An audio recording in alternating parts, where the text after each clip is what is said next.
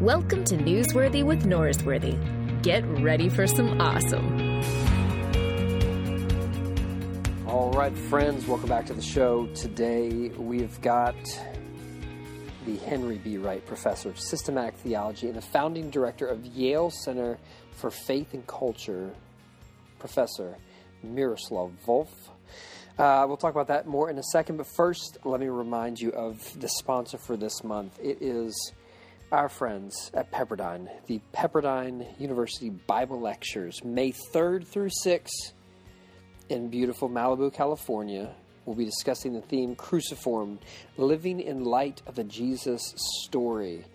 Now, we invite you to join over 200 presenters and 4,000 guests on the campus of Pepperdine University, which, by the way, there actually is inexpensive room and board options available, with nearly all of them having the view of the beautiful Pacific Ocean. Now, one other view you'll have is Dr. N.T. Wright on the stage, along with other speakers like the famous Ruby Bridges. If you don't know her story, you need to Google her. She's outstanding. Greg Boyd will be there. Dave Kinnaman from the Barna Group. Greg Boyle. You'll also recognize a few names like Richard Beck. Stormont will be there. Myself and a lot of other people, which you need to know. So I hope you will join me May 3rd through 6th in Malibu, California. And go check it out. Also, let me tell you about this podcast. So, Miroslav Volf, super amazing, accomplished professor, author, academic, thinker. There's a little bit of issues with the audio on this. I don't think it's actually on the recording, but when I was talking to him, I was having a real tough time hearing him. And so the interview is not my best work, but he still does a great job talking. It has nothing to do with him. I just wasn't really happy with trying to communicate with someone when I didn't really hear too well. That had nothing to do with him. It was me just with a different application I was using for recording and all that stuff. But anyway, I hope you enjoy the podcast anyways. You should. Miroslav Volf talking about his new book, Flourishing. So here we go. Let's check it out. Okay. All right, friends, welcome back to the show. Today we have with us the esteemed Professor Volf. Thank you for joining us on the show, sir. Glad to be with you. Where are we calling you from today? I'm in my home in Guilford, Connecticut. Guilford, Connecticut. How long have you lived in Connecticut? I've been in Connecticut since 1998. That was the summer 1998 when I was hired as a professor at Yale. And you previously were at Fuller, is that right? I was at Fuller, teaching systematic theology for about 7 years, and of course I studied at Fuller in 77 to 79. Mm-hmm. Now, for those who don't know, you grew up in the former Yugoslavia? And, I did, I was born, yep. Go ahead. And how old were you when you came to study in the States? I was, not quite 21 when I arrived to Pasadena. And prior to that, I've studied theology and philosophy in Croatia. Okay, outstanding. Well, for those who don't know, you have a new book out that we are excited to talk about, Flourishing. What was the idea behind writing this book? It seemed like one of the things you were trying to do, using the metaphor that you use in the book about getting rid of the fog between world religions. So how did the interest in navigating the always tricky predicament of dealing with different world religions become such an interesting subject to you? Well, I think the book arose out of the course that I taught for a number of years at Yale, and the course was called Religion or Faith, in fact, and Globalization.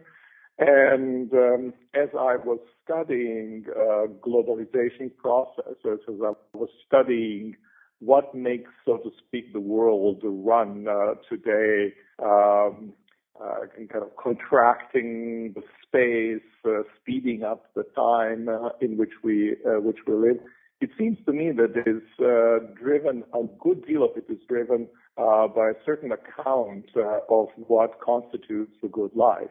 What constitutes human flourishing? What does it mean to succeed as a human being? And Obviously, when you contrast this or compare this with what major world religions are saying, or first for me as a committed Christian, what Christian faith is saying, there's a very simple line that comes up, shows up in the Old Testament at a very key point, and it shows up also at a very key point in the New Testament, in the temptation of Jesus, where Jesus says to the tempter, human beings do not live by bread alone, but by every word that comes out of the mouth of the Lord. And I'm thinking that increasingly our world is after living by bread alone, and then this kind of transcendent dimension, our stretching out toward God, is being downplayed, and I think to our detriment, to the detriment of our way of living, to the detriment of our ability to be in solidarity with people across the globe, to the detriment of our relationship to the environment. Mm-hmm. So you have a line in the book that the greatest temptation isn't worshiping false gods, but to live by bread alone. And for many of us, we've heard that line in the Bible a few times, but we've always thought that worshiping other gods was the big issue. But what do you think makes our time right now so predisposed to having a view in which the material world is all there is, or as you would say, that we're living just by bread alone? Well, I think there are a number of factors. Obviously, there are secular worldviews. I personally think that they are less significant than they're made to be. But there's also this immense dominance of market in our lives, and for all the good that markets do, they also kind of glue our attention to the needs of ordinary life. For the most part, we live around producing and consuming more, and always new gadgets and new products, which we often enjoy, but which at the same time keep us running while in some profound sense always remaining in the same place. And this incredible running and staying in the same place is one of our big problems, because we run again to our own detriment, the detriment of people around us, the detriment of the world, and yet we are not gaining tremendously a lot from this. Mm-hmm. So you have a line in the book where you say that as a Christian, you see the course of world history, and you're going to say ultimately decided in the contest of the desires in people's hearts. Is it for the God above the world or the idols of this world? And so the temptation, it seems, is just to live as though the world is all there is, and you forget there is something transcendent. This doesn't seem to be an issue that's just for people who are, quote unquote, not a part of a religion, but it seems that even people within religion are constantly forgetting this. What do you think there is the solution for people to not live as though it's just bread alone that gives us life?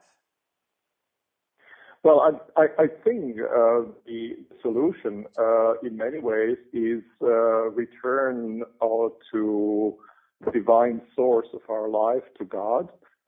For us as Christians, this is the truth of God's revelation in Jesus Christ. A return to God not simply as a help to achieve some worldly end, but for the purposes of God's own, our relationship with God itself. God matters to us not simply as source of the candies that we eat. Mm. And I think the part of the problem with Christianity, other religions as well, is that it has been co-opted in a significant way toward fundamentally secular kinds of ends. By secular, I mean either to legitimize and stabilize the state. God is with us when we are engaging in our struggles with other states, or when we want to impose certain things within one state, our state, or sometimes to material kinds of ends, so that God helps us perform gives us strength, help us when we fail. And all of these things are true. But when you reduce God to mere means, you have ungodded the God. That's not quite the right term, right? You have kind of secularized God. And God becomes your tool to accomplish your ends rather than the other way around. Yeah.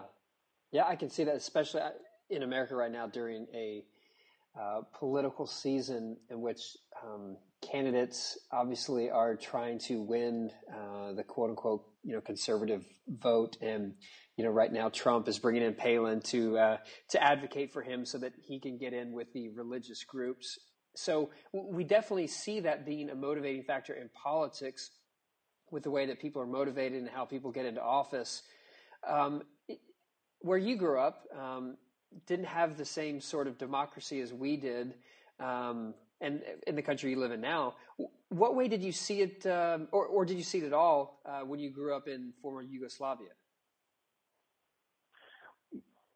Let me just maybe add a comment to your kind of tying religion to more conservative political agendas. And it's true that primarily in this country, that this is how kind of religion is instrumentalized. It can be instrumentalized in other ways as well, right? Okay.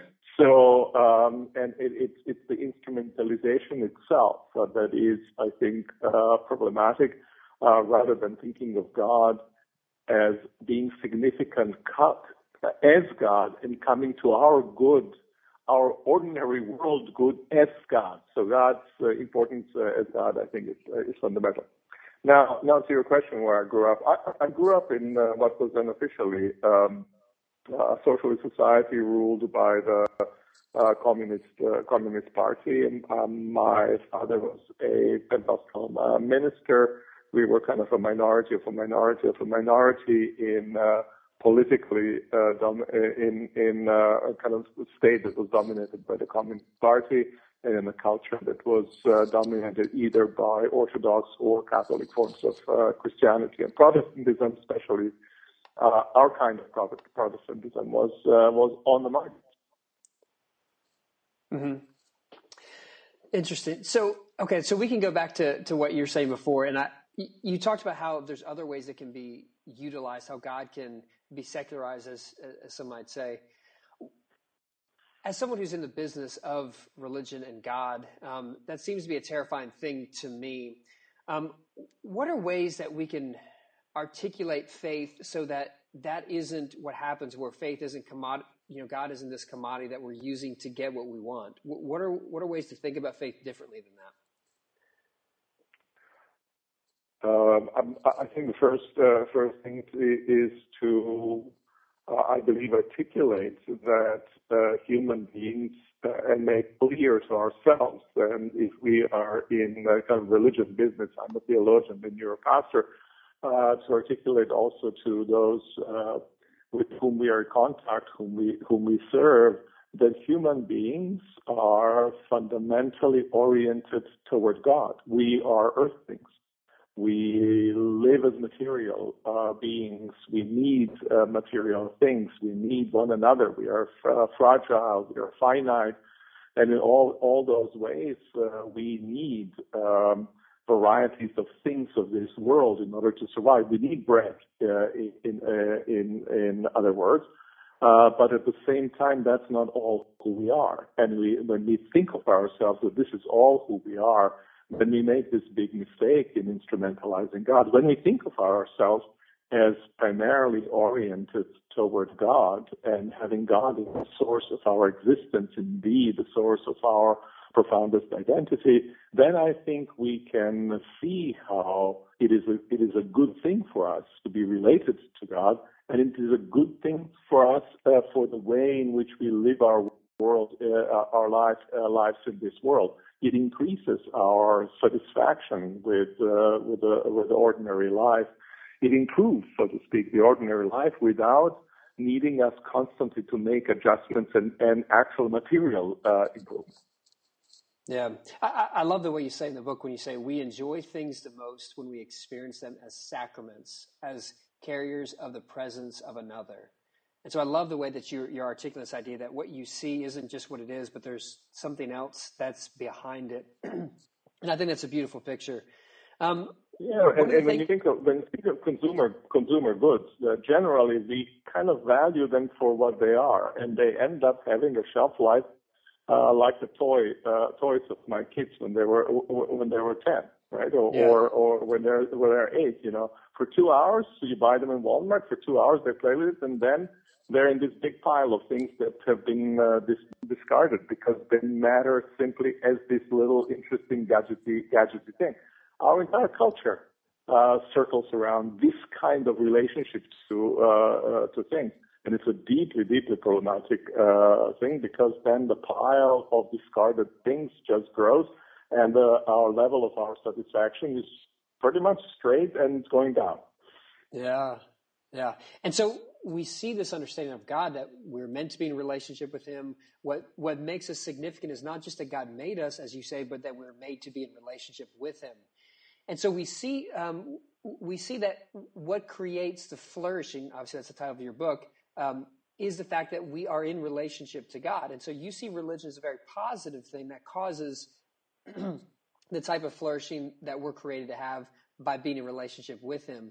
Now, not everyone would ascribe to the same level of praise for religion. Some see religion as a thorn in the side of the world's progress and societies, that it causes wars. How do you articulate that religion itself, and we're not even talking about one specific religion at this point, is actually beneficial for the flourishing of humanity? Well, I generally tend not to think, even notwithstanding the title of the book, I tend not to speak of religion in singular. I tend to speak of religions and a variety of what I call their secondary religions or world religions are really a kind of a different ways of understanding how transcendence, not in all religions, God has primacy over our ordinary life, and that comes to the good of the ordinary life. So I think that basic idea, not bread alone, but kind of transcendence by God, that's I think what I see as uniting various world religions. Obviously, there are going to be strong contestations among religions as to what is the nature of this transcendent one, or even whether it's appropriate to call transcendent one or simply transcendent. What is the nature, or what's its or his nature, her nature? What various will have different answers to even that question. What is the relationship of that to the world? And so you will have a lot of debates among religions, even when religions are at their best. And I think those debates, if carried on responsibly, are a good thing because they are the form of our struggle for the truth of human existence. Right? Obviously, I think that the truth of human existence is embodied, incarnated in the life and teaching of Jesus Christ, who is God made flesh, and that's going to be for debate in this relationship between religions. But that's when religions are at their best, right? But often religions aren't at their best. We Christians aren't at our best. Other religions aren't at their best either. And then religions often conflict with one another. They are the source of deep enmities between people. And then the question, I think, becomes, in what situations do religions become just such sources of conflict and legitimizers of conflict? But you picture in the book that religious communities not only can be agents of reconciliation and promoters of just peace, but they have been and they continue to be. And so you're pointing for what you're calling a universalistic vision in a pluralistic world. And that's religions have to learn how to advocate for this. And so you picture religions being able to all get along with one another. Is that fair to say?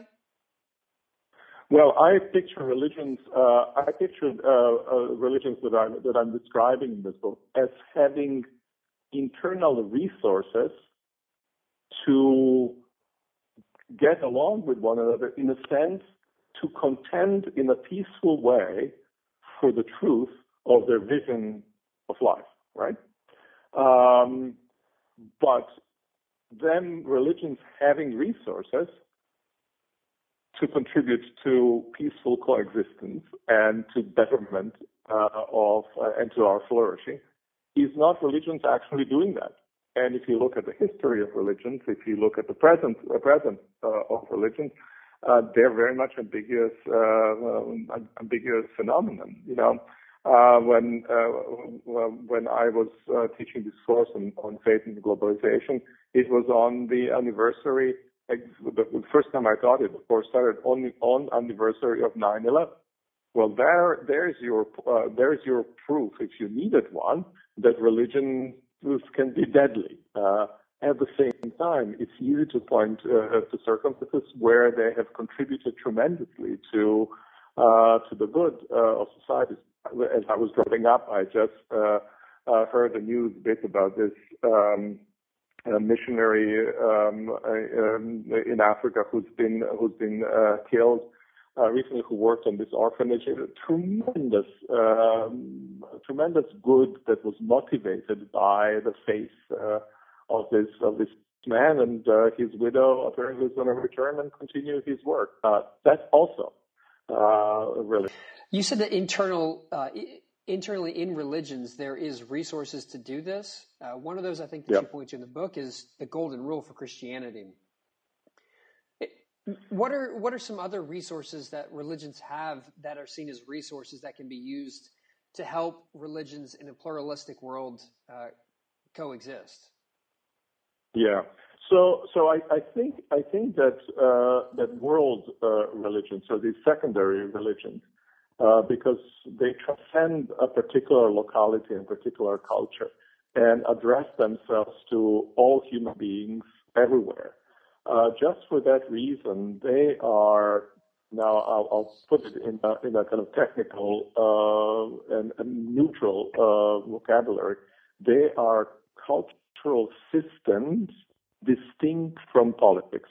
So something like the distinction between religion and politics is a very important, very important feature of these religions, to which they're not always faithful. Right? They sometimes blend religion and politics and then become violent. So that's one of the areas.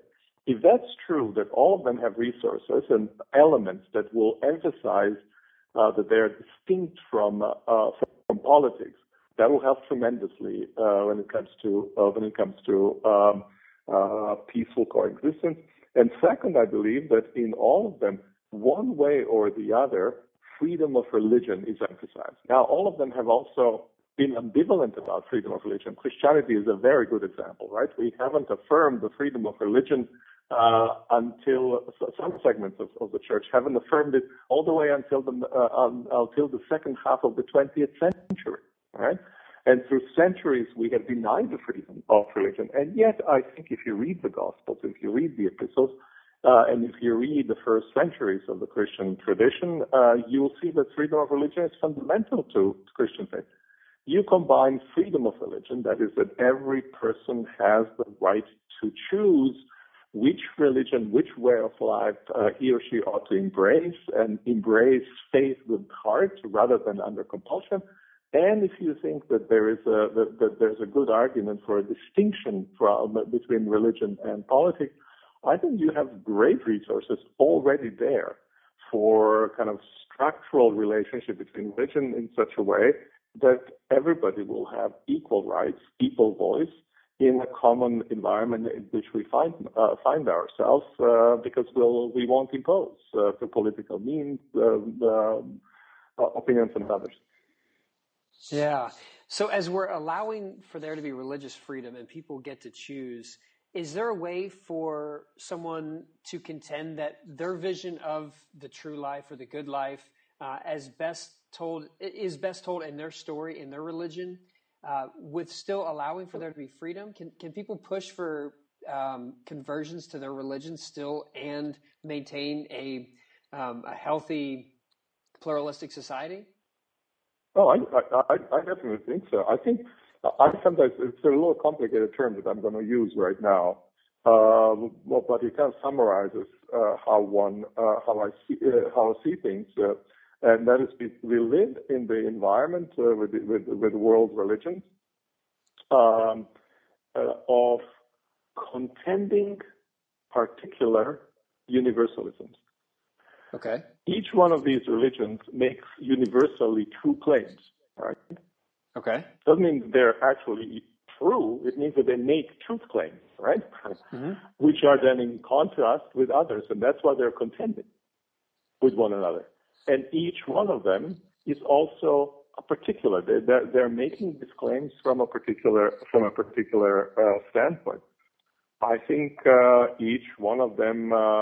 Not only has the right, but it's in the nature of that faith to make truth claims, but making truth claims of the universal nature is by itself already a mode of witness, a mode of persuading, wanting to persuade the other person to see things the way you see things. So I don't think that properly understood responsible evangelism, as we Christians would say, is at all problematic. Indeed, that's what Christian faith is a missionary religion. Mm-hmm. Islam is also a missionary religion. The question isn't whether it should be a missionary religion or not. Question is what kind of missionary religion it ought to be. What ought to be the ethics, the morality of witness. This is what discussion can be profitably carried on. But I think I think bearing witness is really, that's the only way in which these religious traditions, by the way, also secular traditions too, bear witness. Bearing witness is the only way in which they can bring to bear their visions of the good life on the lives of individuals, on the lives of communities, on the lives of the world. That's a good thing. That's their strength. That's the contribution that they make. That makes a whole lot of sense. It seems that we should be able to civilly present our truth claims. We should be able to civilly express how we understand life is intended to live and how we're to relate to the divine without being combative with one another. It seems like it's pretty straightforward. Why doesn't that happen? Why do we need books to tell us to do this when that seems to be such an obvious thing to do? Well, I think there are obviously, when we make truth claims, especially when we make truth claims in the context of the common life of multiple communities together, these truth claims aren't just intellectual statements. They're also, we are also through them vying for political power, for space, right? We're occupying certain form of space. It's going to be contested not simply at the intellectual level, but the level of kind of push against the particular way of living of people, right? That's what this thing is all about. That makes us very uncomfortable. We like the way in which we live. We don't like other people to meddle with our ways of living. We don't like to cede social power, political power. And yet the life of human beings is made up precisely of such negotiating of relationships of power. I think with religions as well, if you have something that you is sacred, that orients in an ultimate sense your entire life, it's easy to think that you are somehow justified in imposing this on others. Or if you somehow feel that this has been threatened, that this has been called into question, or you feel very, very defensive of this. And I think we maybe need to learn the lesson, religions needs to learn the lessons that God does not need defenders, right? Yeah. That the truth of faith doesn't need kind of political arm to defend it. And that I think we need to kind of establish regime of mutual respect and equality and then let the process, monitor the processes, and let the processes go, and trust that there is something, for Christians we would say something like a common grace, that when I engage with other people around the matters of truth, beauty, and goodness, somehow that there is also resonance, that somehow that God is at work there. And that's kind of a background, if you want, for this entire vision. But the background for entire vision is that even in through secular means, through other religious means, even there God is at work, not in the same way as in the church. God is at work in the way in which God is at work in the world, and we're not God at work in the world. World wouldn't be, let alone be a good place. Yeah. And if God is at work everywhere, then we don't have this sense of obligation that we've got to force things to happen for God. You said earlier that we don't have to defend God. God doesn't need defenders. There's the old adage exactly. When people act like they're defending God, they typically act very ungodly. And if we don't have to if we don't have to defend God, then we can maybe interact a little bit more civilly. And we don't have to occupy territory for God. Right? Mm-hmm. Sometimes it's a defensive posture, but sometimes it's an aggressive posture, occupying certain territory for God. We don't force anybody to embrace faith. We offer it, and they respond to it. This was Jesus' way. This was the apostles' way. And it's no accident that was their way, because Christian faith, Jesus himself, as well as first disciples and apostles, were marginal communities. They were not in power, imposing things on others. They were marginal communities. They were offering a vision, proclaiming enthusiastically, sometimes not, as all of us always do. I mean, the early church, in a problematic place as well. But that's exactly the right thing to do, namely to proclaim, bear witness, and leave to other people the opportunity to make their decision. Yeah, it makes a whole lot of sense to me. I'm on board. Okay. Yeah, sounds good. But I think kind of I don't know what your heritage is. America is, I think, a great country just because. This has become kind of almost like a defining feature of America. I think America is great today in this regard because we haven't taken on the legacy of John Winthrop in this regard, right? Where it was a state-imposed religion in a variety of ways, but in some ways, more or less, the legacy of Roger Wooden. Yeah, no, I think that is definitely one of the beautiful things about the American experience is that for many of us, we understand this is a melting pot, and there are people that come to be a part of our country from all over the world. And I think this is a beautiful picture of how we can relate with everyone. Now, at the end of your book, your epilogue, you reference Nietzsche, and you talk about the two kind of the two extremes of what Nietzsche calls passive nihilism. And you tell a story from Dante's The Divine Comedy, where a guy gets to the very end, beholds God, and then everything that he saw before, all the earthly joys become irrelevant. And so you have the one perspective that you get to the end and everything doesn't matter anymore because you've seen God. And then the other side of that, you have what he calls the last men. And basically these seem to be people that I would almost describe as people who have no relation to God, and so everything that they do is for their own pleasure, and they determine what's right or wrong. And so you have this really great line where you kind of pull these two separate what seem to be dichotomies together, and you say, typically in choosing between meaning and pleasure, meaning being the nihilist who see everything as meaningless until God, and then the pleasure, we always make the wrong choice. Why is it when we choose between meaning and pleasure, we always make the wrong choice?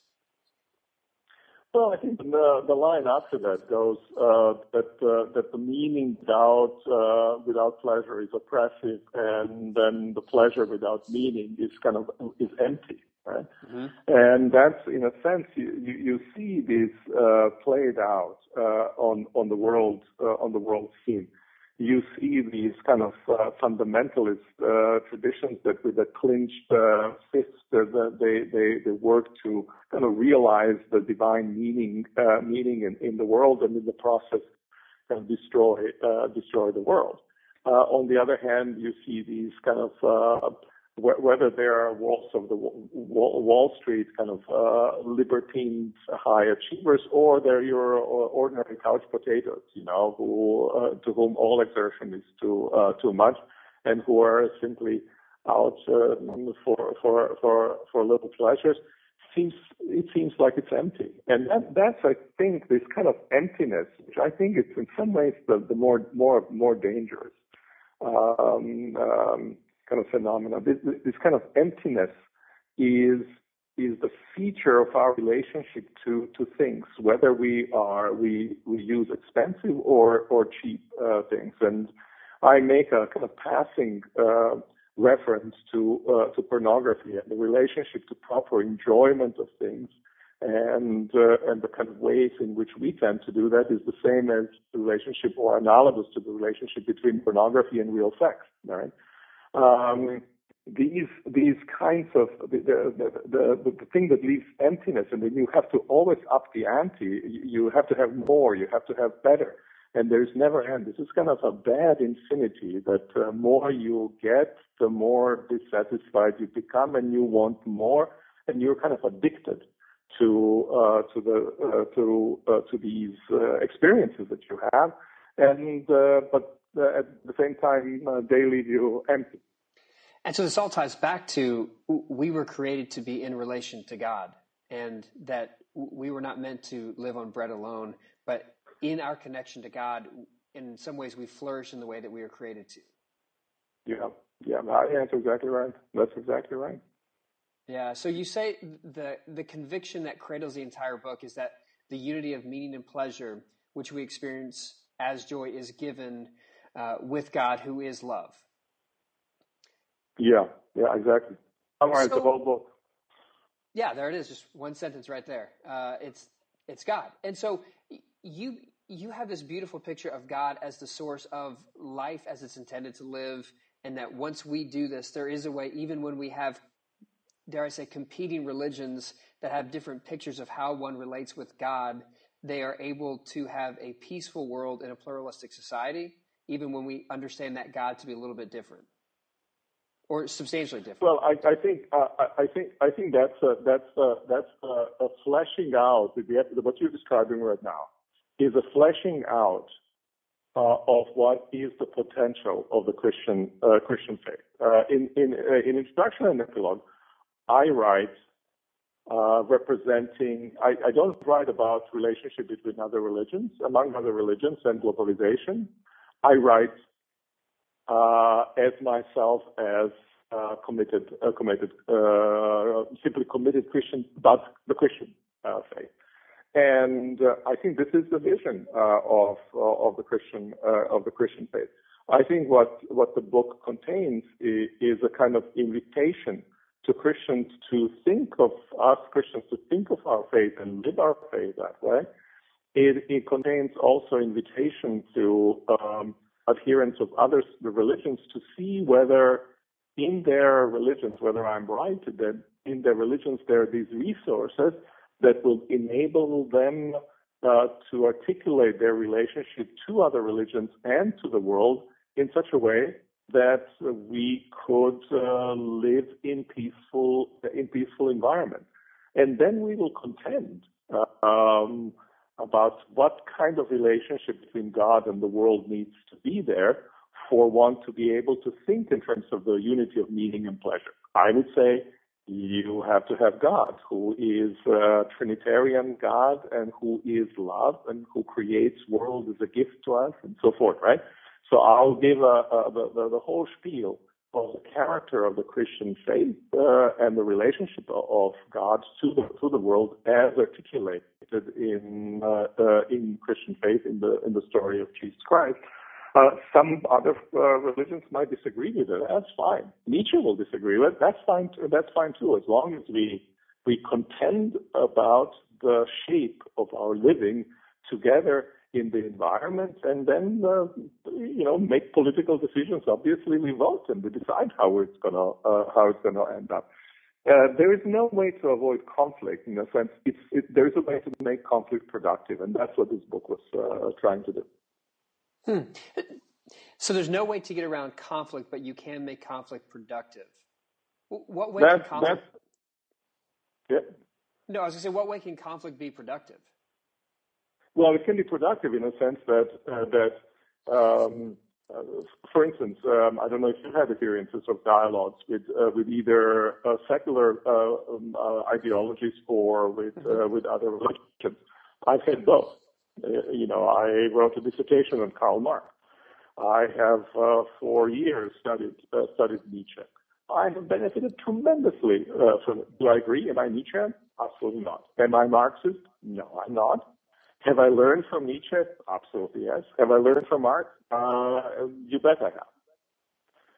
And so I think that these varieties of accounts of who we as human beings are and how we ought to live, they can enrich us, and some might prove to be aspects of them, from my perspective, prove to be detrimental. There are many things in Nietzsche that I think are just plain not just wrong, but also detrimental to proper living.